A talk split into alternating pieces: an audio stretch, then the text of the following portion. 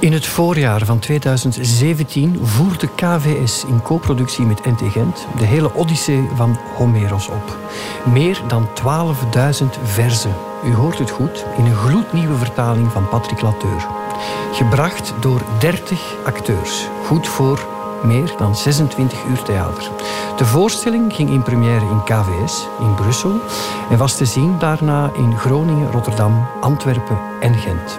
Het epische verhaal, dat bijna 3000 jaar oud is, werd voor het eerst volledig opgevoerd in het Nederlands. Dit titanenwerk door al die fantastische acteurs willen wij nu met iedereen delen. Ook met u, die er misschien niet bij kon zijn. Daarom dus deze podcast. Week na week zult u hier een nieuwe zang kunnen herbeluisteren, waar en wanneer u daar zin in heeft. Zang 16, Vader en Zoon. Na de vader, Odysseus, keert ook de verloren zoon weer naar huis terug en wordt er verwelkomd door varkenshoeder Eumaios. Het levert, zoals zo vaak in de Odyssee, hele mooie en emotionele scènes op. Heel mooi bijvoorbeeld het openingsbeeld waarin Odysseus zijn zoon, omringd door kwispelende honden, dichterbij ziet komen. Mooi is ook hoe de oude varkenshoeder Telemachos in zijn armen sluit en welkom heet. Het thema van de zang, de hereniging tussen vader en zoon, wordt zoal in de eerste verse aangekondigd. Op het eind van de zang zien we hoe Odysseus zijn zoon in de armen valt en zijn tranen laat lopen. Herenigd zijn ze en klaar om de plannen voor de wraak nu echt te smeden. Voor u zingt Tom van Bouwen.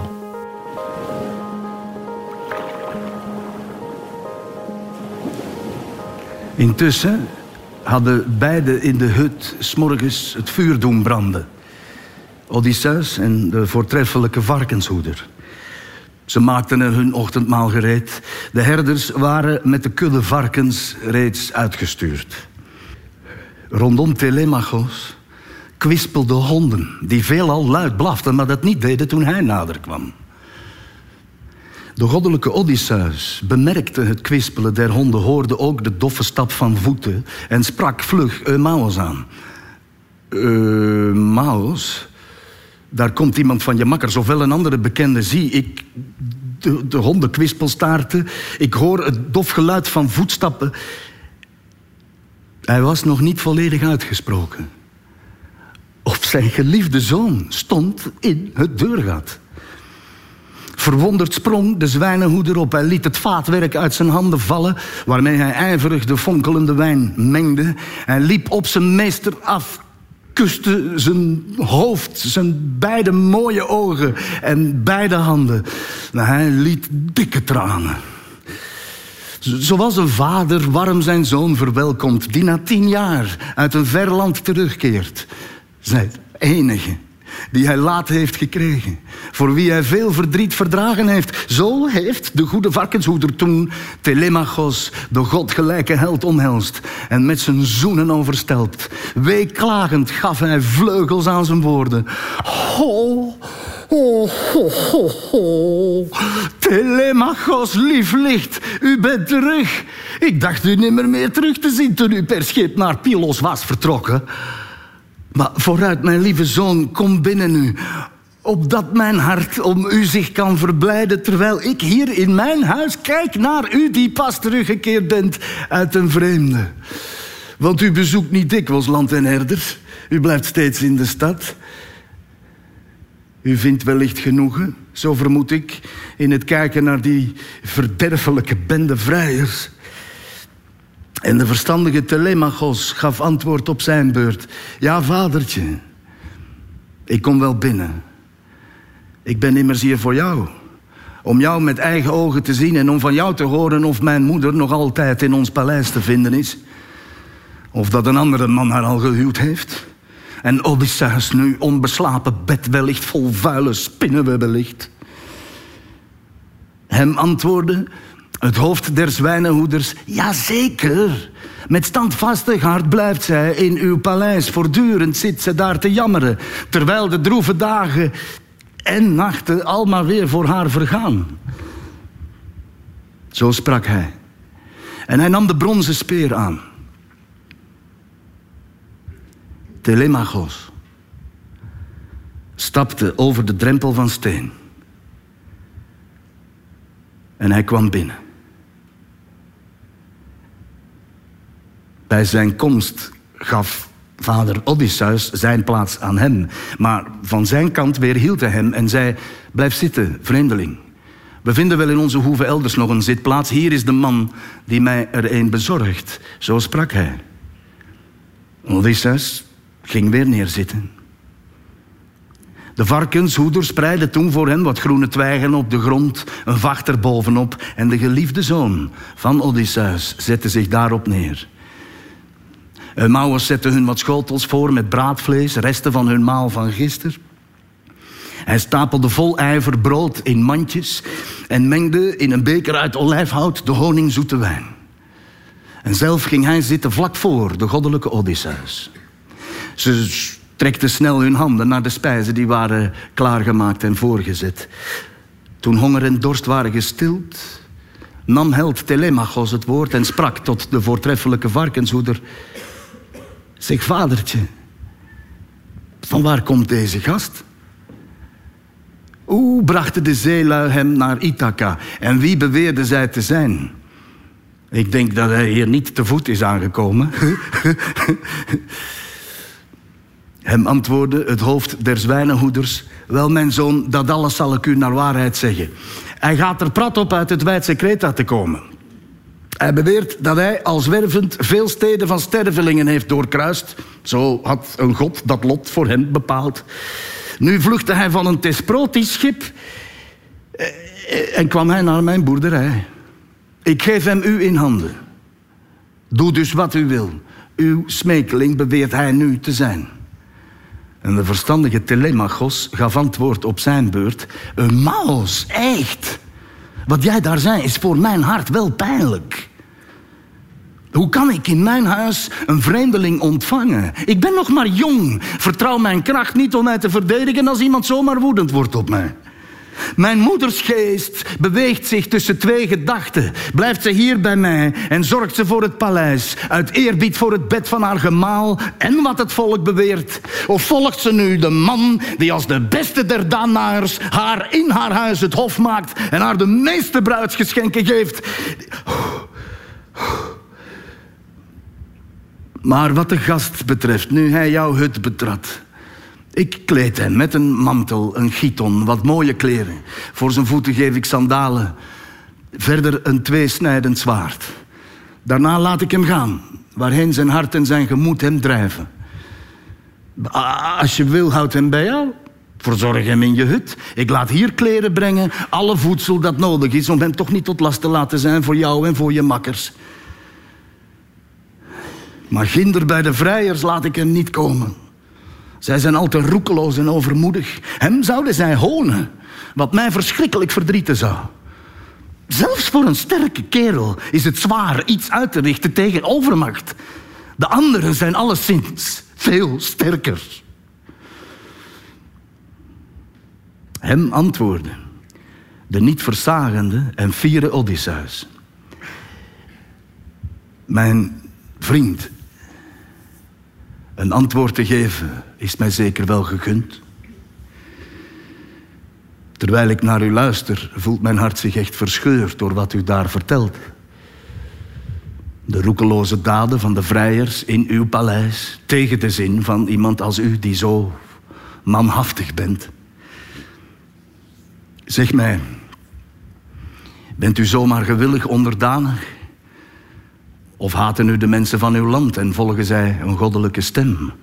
Of wijt u een en ander aan uw broers, op wie een man toch in de strijd vertrouwt, zelfs als er een enorm conflict uitbrak? Ik wou dat ik, behalve moedig man, ook nog zo jong als u was. Of een zoon van de voortreffelijke Odysseus. Of Odysseus gewoon. Die na zijn zwerftocht weer thuis komt. Want voor hoop is er nog plaats. Een vreemdeling mag dan terstond mijn hoofd afslaan. Als ik voor al die kerels niet hun ongeluk beteken bij mijn komst aan huis bij Odysseus, Laertes zoon. Maar zelfs al overmeesteren ze mij door overmacht, terwijl ik heel alleen ben. Dan word ik liever in mijn thuis gedood dan altijd deze schandaden te zien. Mishandeling van gasten, dienstmeisjes vernederend gesleurd door mooie zalen, de wijn heel uitgedronken en dan zij, die zomaar, eindeloos en onbesuist het eten vreten, zonder zin en doel. En de verstandige Telemachos gaf antwoord op zijn beurt. Vreemdeling, akkoord. Ik zal het onomwonden zeggen. Geen haat of vijandschap van heel het volk.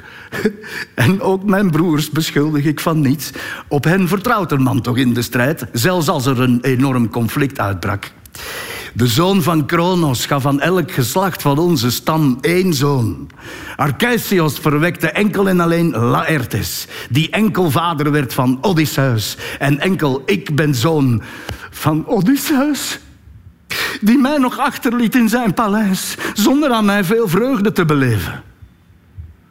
Want alle vorsten die de macht bezitten over de eilanden Dulichion en Same, het bosrijke Zakynthos, ook al wie op het rotsig Ithaca regeert, zij dingen naar mijn moeders hand, verteren het vermogen van ons huis. Het hatelijke huwelijk wijst zij niet af, maar een besluit kan zij niet nemen. Zij vreten, maken mijn bezit kapot en weldra ruiten zij ook mij uiteen. Maar dat ligt wel in handen van de goden. Kom, vadertje, ga nu snel. Vertel de wijze Penelope dat ik gezond en wel uit Pylos thuis kwam. Ik zelf blijf nu hier. Maar jij komt hier terug nadat je haar alleen hebt ingelicht. Vertel het niet aan een van al die andere Achaïers, want tegen mij beramen vele kwaad. En jij, Emmaus, hoeder van de zwijnen, hebt hem als volgt geantwoord. Ik begrijp het, ik denk eraan, u spreekt tot wie dat snapt. Maar zeg mij eens, vertel mij onomwonden. Zal ik, zal ik dat op dezelfde tocht daarheen ook de rampzalige Laertes melden? Hij had wel veel verdriet om Odysseus maar bleef toch lange tijd het toezicht houden op al het werk. Hij dronk en at met slaven in huis, wanneer het hart hem dat ingaf. Maar nu, sinds u per schip naar Pylos trok, beweert men dat hij amper eet en drinkt, geen toezicht meer kan houden op het werk, maar zit te klagen, jammeren en zuchten, zodat het vlees verkwijnt rondom zijn botten. En de verstandige Telemachos gaf antwoord op zijn beurt. Des te erger. Maar maakt het ons bedroefd? We laten hem toch zo. Want hadden stervelingen alles maar voor het kiezen. Wij kozen voor eerst de dag van de terugkeer van mijn vader. Nee, breng de boodschap en keer dan terug. Hang op het veld niet rond op zoek naar hem. Zeg wel aan moeder zo snel mogelijk uh, uh, de dienster, haar huishoudster, te sturen in het geheim. Die vrouw kan de boodschap dan overbrengen aan de oude man. Met deze woorden werd de zwijnenhoeder op pad gestuurd. Hij pakte zijn sandalen, bond deze aan de voeten en trok stadwaarts. Het was Athena niet ontgaan.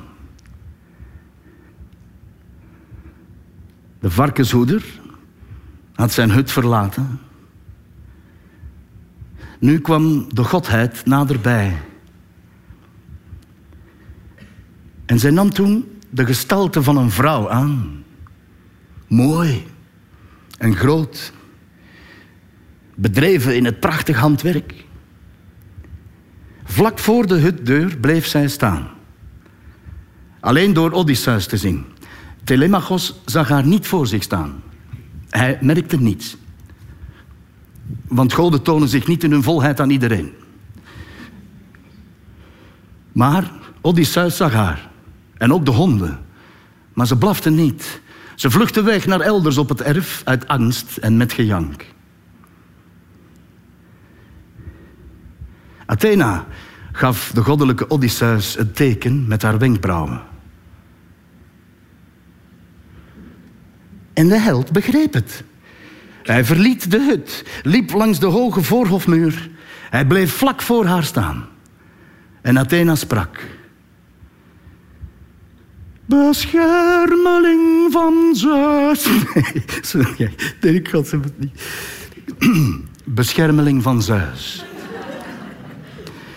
Zoon van Laertes. Jij vindingrijke Odysseus. Vertel je zoon nu het geheim, verberg het niet. Als jullie beiden dood en ondergang der vrijers hebben uitgedacht, ga dan naar de vermaarde stad. Ik blijf niet lang van jullie weg. Ik hunker naar de strijd. Zo sprak Athena. En met haar gouden staf raakte zij hem even aan. Eerst sloeg ze hem een schoongewassen mantel om de borst. Een chiton. Maakte hem weer groot. Hergaf hem zijn jeugdig uiterlijk. Zijn huid was weer gebruind. Zijn wangen niet meer ingevallen. Zijn baard kreeg rond de kin een donkere kleur. En zodra haar werk voltooid was, ging zij weer weg. Maar Odysseus kwam toen de hut weer in. Verbaasd zag zijn geliefde zoon hem aan. Bevreesd dat hij een god was, keek hij bang de andere kant op, maar Telemachos sprak toch tot hem. Hij gaf zijn woorden vleugels. Oeh, anders, vreemdeling, komt u mij voor dan juist tevoren. Anders is uw kleding en uw gelaat heeft niet dezelfde kleur. U moet een god zijn. U bent een van hen die wonen in het wijdse hemelruim. Wees mij genadig dat wij u dan offers aanbieden die u welgevallig zijn en fijn bewerkte gouden gaven. Spaar ons. Maar Odysseus, de onversaagde held, de goddelijke, gaf hem daarop antwoord. Een god ben ik echt niet. Waarom stel jij me aan onsterfelijke gelijk? Ik ben je vader, om wie jij vele smarten leidt. En zucht en kreunt onder geweld van mannen. Met deze woorden zoende hij zijn zoon. De tranen die hij eerder telkens flink wist te bedwingen, liet hij van zijn wangen ter aarde stromen. Maar Telemachos geloofde nog niet dat de vreemdeling zijn vader was en antwoordde hem weer: U bent mijn vader niet. Niet Odysseus. Een God betovert mij om mij nog meer te laten jammeren en zuchten. Nooit kan enig sterveling op eigen kracht zoiets bewerken als een God niet zelf naar hem komt en hem naar zijn eigen wil en zonder moeite jonger maakt of oud. Want kijk, zo even nog een oude man en schamel, nu gelijkt u op, op, op, de goden die wonen in het wijdse hemelruim. En Odysseus, de schrandere, gaf hem daarop als antwoord: Telemachos. Ach, Telemachos. Zo erg verbaasd, verwonderd hoef jij niet te zijn dat jouw geliefde vader hier nu is. Want echt, hier zal geen andere Odysseus meer komen. Deze die jij ziet ben ik die na veel lijden, veel omzwervingen, na bijna twintig jaar teruggekomen ben naar mijn vaderland. Dat is het werk. Je moet dat goed beseffen van Athena, die gasten begeleidt. Zij maakte mij telkens zoals zij dat wilde, want dat kan zij. Nu is geleek ik op een oude bedelaar, dan weer op een mooi geklede jonge man. Voor goden die het wijdse hemelruim bewonen, is een sterveling verheffen ofwel vernederen gemakkelijk. Met deze woorden zette hij zich neer. Telemachos omhelsde jammerend zijn goede vader. Hun beider hart verlangde naar een weeklacht. Ze weenden luid nog heviger dan vogels, zeearenden of gieren, krom van klauwen, wiens jongen boeren uit hun nesten roofden nog voor die kleine vogels vleugels kregen. Zo roerend stroomden tranen uit hun ogen. Het zonlicht zou over de treurende zijn ondergegaan als Telemachos niet plots het woord gericht had tot zijn vader. Mijn lieve vader, op welk schip brachten de zeelui jou naar Ithaca? En wie beweerde zij te zijn? Ik denk dat jij hier niet te voet bent aangekomen. en hem antwoordde de niet verzagende en fiere Odysseus: Beslist, mijn zoon. De hele waarheid zal ik jou vertellen. Fajaken, die vermaard zijn om hun schepen, hebben mij naar hier gebracht. Ook ander volk dat in hun land komt, begeleiden zij. Terwijl ik sliep, hebben ze mij vervoerd over de zee in een snel schip en legden me neer op Ithaca. Ze gaven mij ook heerlijke geschenken. Brons en goud in overvloed, geweven kledingstukken, die gaven liggen door de wil der goden in grotten. Ik ben op Athena's raad nu hier gekomen om ons te beraden over de moord op onze vijanden. Kom. Som mij nu snel het aantal vrijers op, dan weet ik wie ze zijn en met hoeveel. En kan mijn onberispelijke geest afwegen en bedenken of wij beiden alleen en zonder anderen hen kunnen weerstaan, of hulp van derden moeten zoeken. En de verstandige Telemachos gaf antwoord op zijn beurt. Ja, zeker, vader. Ik hoorde altijd van je grote faam. Een speerwerper met sterke hand. Verstandig in overleg. Wat jij zegt is te driest, ik ben onthutst. Twee mannen kunnen toch niet vechten met een sterke overmacht. De vrijers zijn niet enkel met z'n tienen, niet met twee tientallen, maar met veel meer. Hier zal je snel hun aantallen vernemen. Wel 52 uitgelezen kerels zijn er al uit Dulichion, zes dienaars in hun gevolg. En 24 mannen uit Same, uit Zakynthos, 20 jonge Achaërs. En uit ons eigen Ithaca, 12 mannen, allen uit de hoogste kringen. En bovendien nog Medon, de heraut, de goddelijke zanger, en twee dienaren. Uh, uh, ervaren in het voorsnijden van vlees gaan wij beiden de confrontatie aan in ons paleis, dan straf je bij je komst hun machtsmisbruik wel af. Maar je betaalt een hoge prijs die zelfs erg bitter smaakt. Nee, overweeg of jij een helper kan bedenken die van harte ons wil bijstaan. Hem antwoordde de niet verzagende en vierde Odysseus akkoord. Ik zal het jou vertellen. Luister jij aandachtig. Bedenk of voor ons beiden nu Athena en vader Zeus voldoende zijn. Of moet ik nog een andere helper uh, overwegen? En de verstandige Telemachos gaf antwoord op zijn beurt: Voortreffelijk! Die helpers die jij noemt. Zij zetelen hoog in de wolken en zij overheersen de mensen en onsterfelijke goden. Hem antwoordde de niet verzagende en vierde Odysseus. Zij beiden zullen zich van het woeste krijgsgevoel niet lang afzijdig houden als in mijn paleis de energie van Ares zal beslissen tussen de kant der vrijers en ons beiden. Ga jij nu snel, als de dageraad oprijst, naar huis en voeg je bij de drieste vrijers. Mij zal de varkenshoeder later stadwaarts geleiden en ik word daarbij precies een miserabele oude bedelaar. Beledigen ze mij in mijn paleis. Laat in je binnenste je hart verdragen dat ik thuis slecht door hen behandeld word. Al sleuren ze me bij mijn voeten buiten. Al smijten ze van alles naar mijn hoofd. Zie leidzaam toe. Verdraag het zonder meer. Verzoek hen wel hun dolgedrag te staken. Spreek hen met vriendelijke woorden toe, toch geven zij jouw woorden geen gehoor. Hun onheilsdag is immers reeds nabij. Iets anders zeg ik jou en prent het diep in jouw gedachten. Geeft de schrandere Athena het mij in, dan geef ik jou een teken met mijn hoofd. En merk je dat, dan moet je alle wapens uit de krijgszaal wegnemen. En verbergen in de verste hoek van de hooggelegen wapenzaal. Dus allemaal.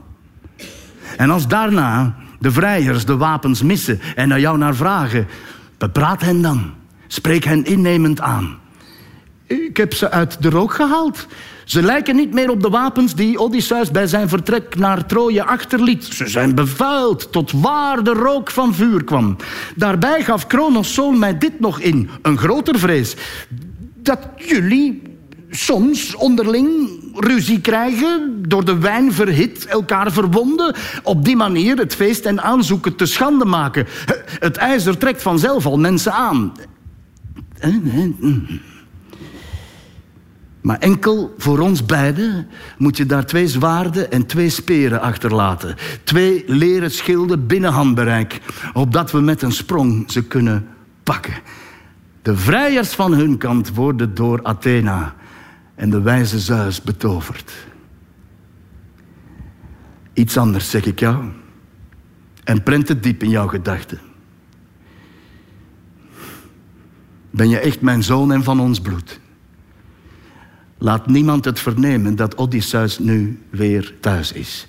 Ook Laertes mag het niet weten. Nog de varkenshoeder. Nog iemand van de dienaren in huis. Ja, zelfs Penelope mag het niet weten. Maar laten wij alleen, dus jij en ik, de houding van de vrouwen leren kennen. We testen ook nog menigeen der slaven. We zien waar iemand ons beiden nog eert ontzag voor ons heeft of hem ons niet geeft. Jou minacht wegens de omstandigheden.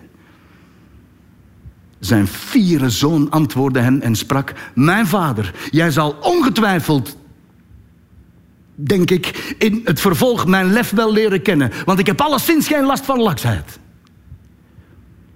Dit plan brengt voor ons twee geen voordeel, vind ik. Ik bid je, overweeg het nog eens. Je zal langdurig langs gaan om iedereen te testen op je tocht langs alle velden. En die vrijers thuis, ze storen zich aan niets. Verslinden zomaar hoogmoedig ons bezit en niets ontzien ze. Ik raad je wat de vrouwen aangaat zeker aan te vernemen wie jou minachten en wie onschuldig zijn. De mannen echter die werken op de hoeve zou ik liever niet op de proef stellen van stal tot stal. Dat doen we later. Als jij echt van Zeus die met de Aegis zwaait een teken krijgt. Zo zaten zij te spreken met elkaar.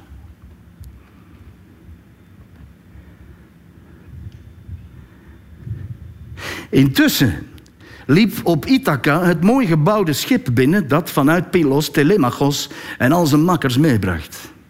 Zodra het in de diepe haven was, trok men het zwarte schip aan land. Vol ijver ontdeden dienaren het van zijn rusting. En ze brachten ook de prachtige geschenken terstond naar het verblijf van Clytheos. Naar Odysseus' paleis zond men een bode die aan Penelope, de wijze, melden moest dat Telemachos reeds op het land was. Op zijn bevel het schip was doorgevaren tot aan de stad. Zo zou de kranige vorstin uit angst geen tere tranen laten. De bode en de varkenshoeder ontmoeten zo elkaar om aan de vrouw hetzelfde nieuws te melden. In het huis van de goddelijke vorst gekomen, sprak de heraut te midden van de slaven. Vorstin, nu is uw lieve zoon terug. De varkenshoeder kwam naast de vorstin staan en zei Penelope al wat haar zoon hen opgedragen had haar te vertellen.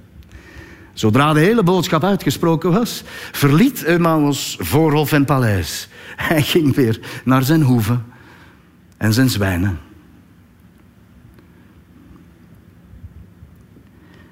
De vrijers werden er mismoedig bij. Bedroefd verlieten toen de grote zaal. Zij liepen langs de hoge voorhofmuur om zich daar bij de ingang neer te zetten. Eurymachos, de zoon van Polybos, begon als eerste in hun kring te spreken. Mijn vrienden, ja. Ja, een echt brutale daad beging Telemachos met deze reis. Wij dachten dat hij daarin niet zou slagen. Maar trekken wij een zwart schip in de zee, het snelste dat we hebben, bemannen we dat met zeelui, roeiers, om zo snel als mogelijk aan hen te laten weten dat ze met spoed weer huiswaarts moeten keren. Hij was nog niet volledig uitgesproken toen held Amphinomos zich op zijn plaats omdraaide. In de diepe haven zag hij het zwarte schip met mannen die de zeilen streken met in hun handen nog de roeiriemen. Hij barstte in een vrolijk lachen uit en richtte zich toen tot zijn kameraden.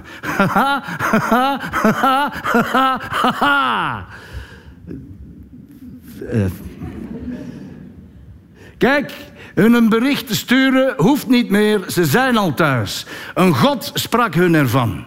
Ofwel hebben ze zelf het schip gezien waarmee Telemachos voorbij hen voer, maar konden zij er niet meer inhalen. Zo sprak hij. Alle stonden op, liepen naar zee en strand, waren in het zwarte schip met spoed al op het droge trok en dienaren voor hen de rusting ijverig ontscheepten. Zelf kwamen zij toen samen op het marktplein en ze lieten niemand anders bij hen zitten, nog van de jongeren, nog van de ouden. Antinovos, Eupetes zoon, zei hun... Ach, zie eens. Hoe de goden deze man redden van ondergang. Want dag na dag zaten op winderige hoogte wachters. Voortdurend losten zij elkander af. En na zonsondergang brachten wij nooit de nacht op het land door. Met een snel schip bevoeren wij de zee en wachten wij de goddelijke eo's af. We loerden in hinderlaag op held Telemachos om hem te vangen en hem daar te doden. Intussen heeft een God hem thuisgebracht. Hier moeten wij voor hem een droeve dood beramen, dat Telemachos ons niet ontsnapt. We zullen nooit ons doel bereiken, geloof ik, als hij in leven blijft. Komt het op inzicht aan en overleg. Hij is verstandig, en het volk is ons al helemaal niet meer gunstig gezind. Kom aan! Voordat hij in vergadering de Danaërs bijeenroept. Want ik denk dat hij de, de moed beslist niet op zal geven. Maar op zal staan, vol wrok, aan alles zeggen dat wij een vreselijke moord op hem beraamden. Maar hem niet te pakken kregen. Vernemen zij dat snode plan, dan keurt het volk dat af. Ik vrees dat zij ons kwaad berokkenen, ons uit ons land verdrijven en wij naar vreemde streken moeten gaan. Vooruit! We moeten hem ver buiten de stad, ergens te velden, ofwel langs de weg te pakken krijgen en hem daar vermoorden. En zijn rijkdom en goederen verdelen we naar behoren onder ons. Wij zelf worden de eigenaars. Zijn moeder krijgt van ons wel zijn paleis als eigendom, dat ook voor hem is die haar huwen zal. Maar als dit voorstel jullie niet bevalt, als jullie willen dat hij verder leeft en alles van zijn vaderen behoudt, dan mogen wij hier met z'n allen samen zijn rijkdom die ons hart verheugt, niet langer in overdaad verbrassen. Laat elk een met bruidsgeschenken uit zijn eigen huis nu dingen naar haar hand om haar te winnen. Dan huwt zij hem die haar het meeste schonk, tot haar kwam als haar voorbestemde man.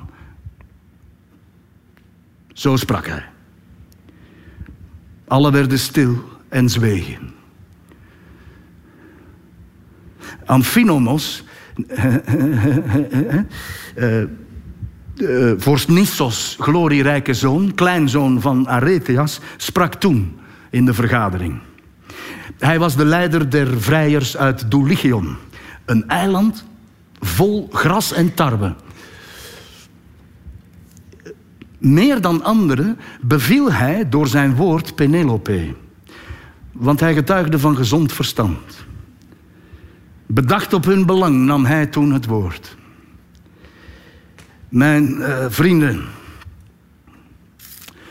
zelf kies ik er echt niet voor Telemachos te doden. Vreselijk. Een man uit koninklijk geslacht te doden.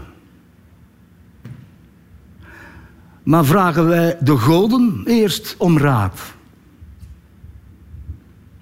Staan de besluiten van de grote Zeus dat toe dan dood ik hem met eigen hand. Ik vraag dat ook van alle anderen. Zijn goden tegen, houd er dan mee op. Zo sprak Amphinomos. Zijn woord beviel hun. Ze stonden aanstonds op, begaven zich naar Odysseus' paleis. En eenmaal binnen namen ze plaats op gepolijste zetels. Maar de verstandige Penelope kwam toen op het idee zich te vertonen onder de verwaande vrijers. Dat men haar zoon in het paleis wou doden, had zij gehoord van Medon de heraut, die hun gesprekken opgevangen had. In het gezelschap van haar dienaresse begaf zij zich dus naar de mannenzaal. De goddelijke vrouw kwam bij de vrijers. Haar fonkelende hoofddoek voor de wangen. En bij een pijler, drager van de stevig gebouwde zoldering, stond zij toen stil. Penelope maande Antinoos. Ze sprak hem aan. Antinoos. Jij bent hoogmoedig. Jij brengt onheil. En men mag dan wel beweren dat jij in raad en taal de beste bent onder leeftijdgenoten in het land van Ithaca. Maar zo een ben jij niet. Dwaas. Waarom toch beraam jij dood en ondergang van mijn telemachos? Jij slaat geen acht op smekelingen, op wie Zeus toeziet. Onheil tegen elkaar beramen is goddeloos. Of weet jij niet dat ooit jouw vader hier zijn toevlucht zocht? Hij vreesde het volk dat inderdaad heel woedend was. Hij had zich bij de zeerovers uit Tafos gevoegd en de Tesproten overvallen, die steeds met ons bevriend waren geweest. Men wilde hem dus doden, hem het leven ontrukken, zijn grote rijkdom en overvloed verbrassen. Odysseus heeft dat toen verhinderd. Hij stond hen in de weg, hoezeer zij dat ook wilden.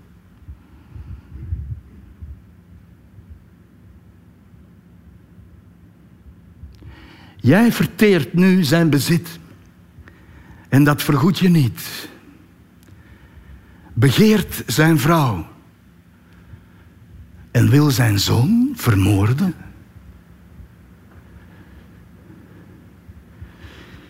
Je doet me veel verdriet aan.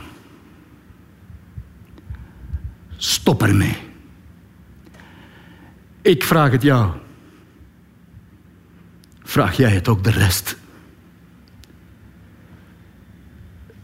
Eurymachos, de zoon van Polybos, antwoordde haar als volgt. Penelope, uw wijze dochter van Icarios. Ja, wees gerust. Maar wees daarom niet bekommerd van binnen.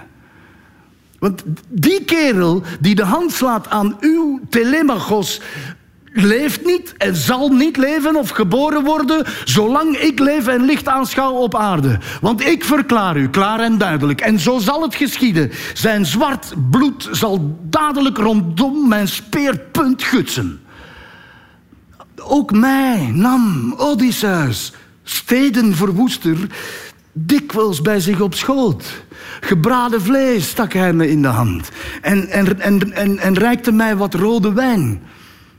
Dus is Telemachos voor mij van alle mensen verreweg het dierbaarst. En ik verzoek hem geen angst te hebben voor een moord door deze vrijers.